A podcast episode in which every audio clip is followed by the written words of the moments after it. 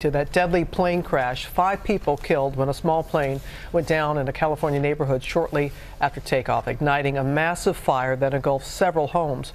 Our chief national correspondent, Matt Gutman, is there in Yorba Linda. Good morning, Matt. Good morning, Robin. According to investigators and video we've seen, it appears that plane began to break apart in the air before crashing into this neighborhood. And that's why you have this debris field that's over four blocks long. And we're going to zoom in. You can actually see one of the plane's engines leaning against that house. Five homes damaged here, and of course, five people killed.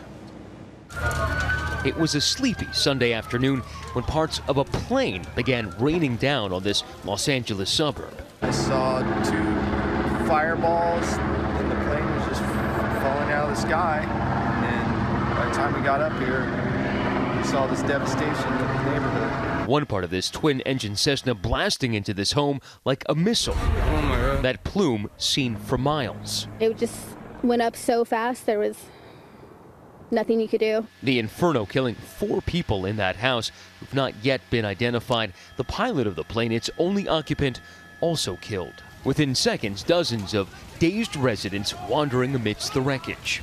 In this video, you can still hear those small explosions popping off folks yelling, Get back. I look up and I just see debris flying everywhere, and, and part of the plane, I, I guess, which eventually was the motor, flew down into the garage like a torpedo and just hit the garage and blew up. Propellers scattered on lawns, debris strewn across the neighborhood, and windows shattered. The debris field is about four blocks long.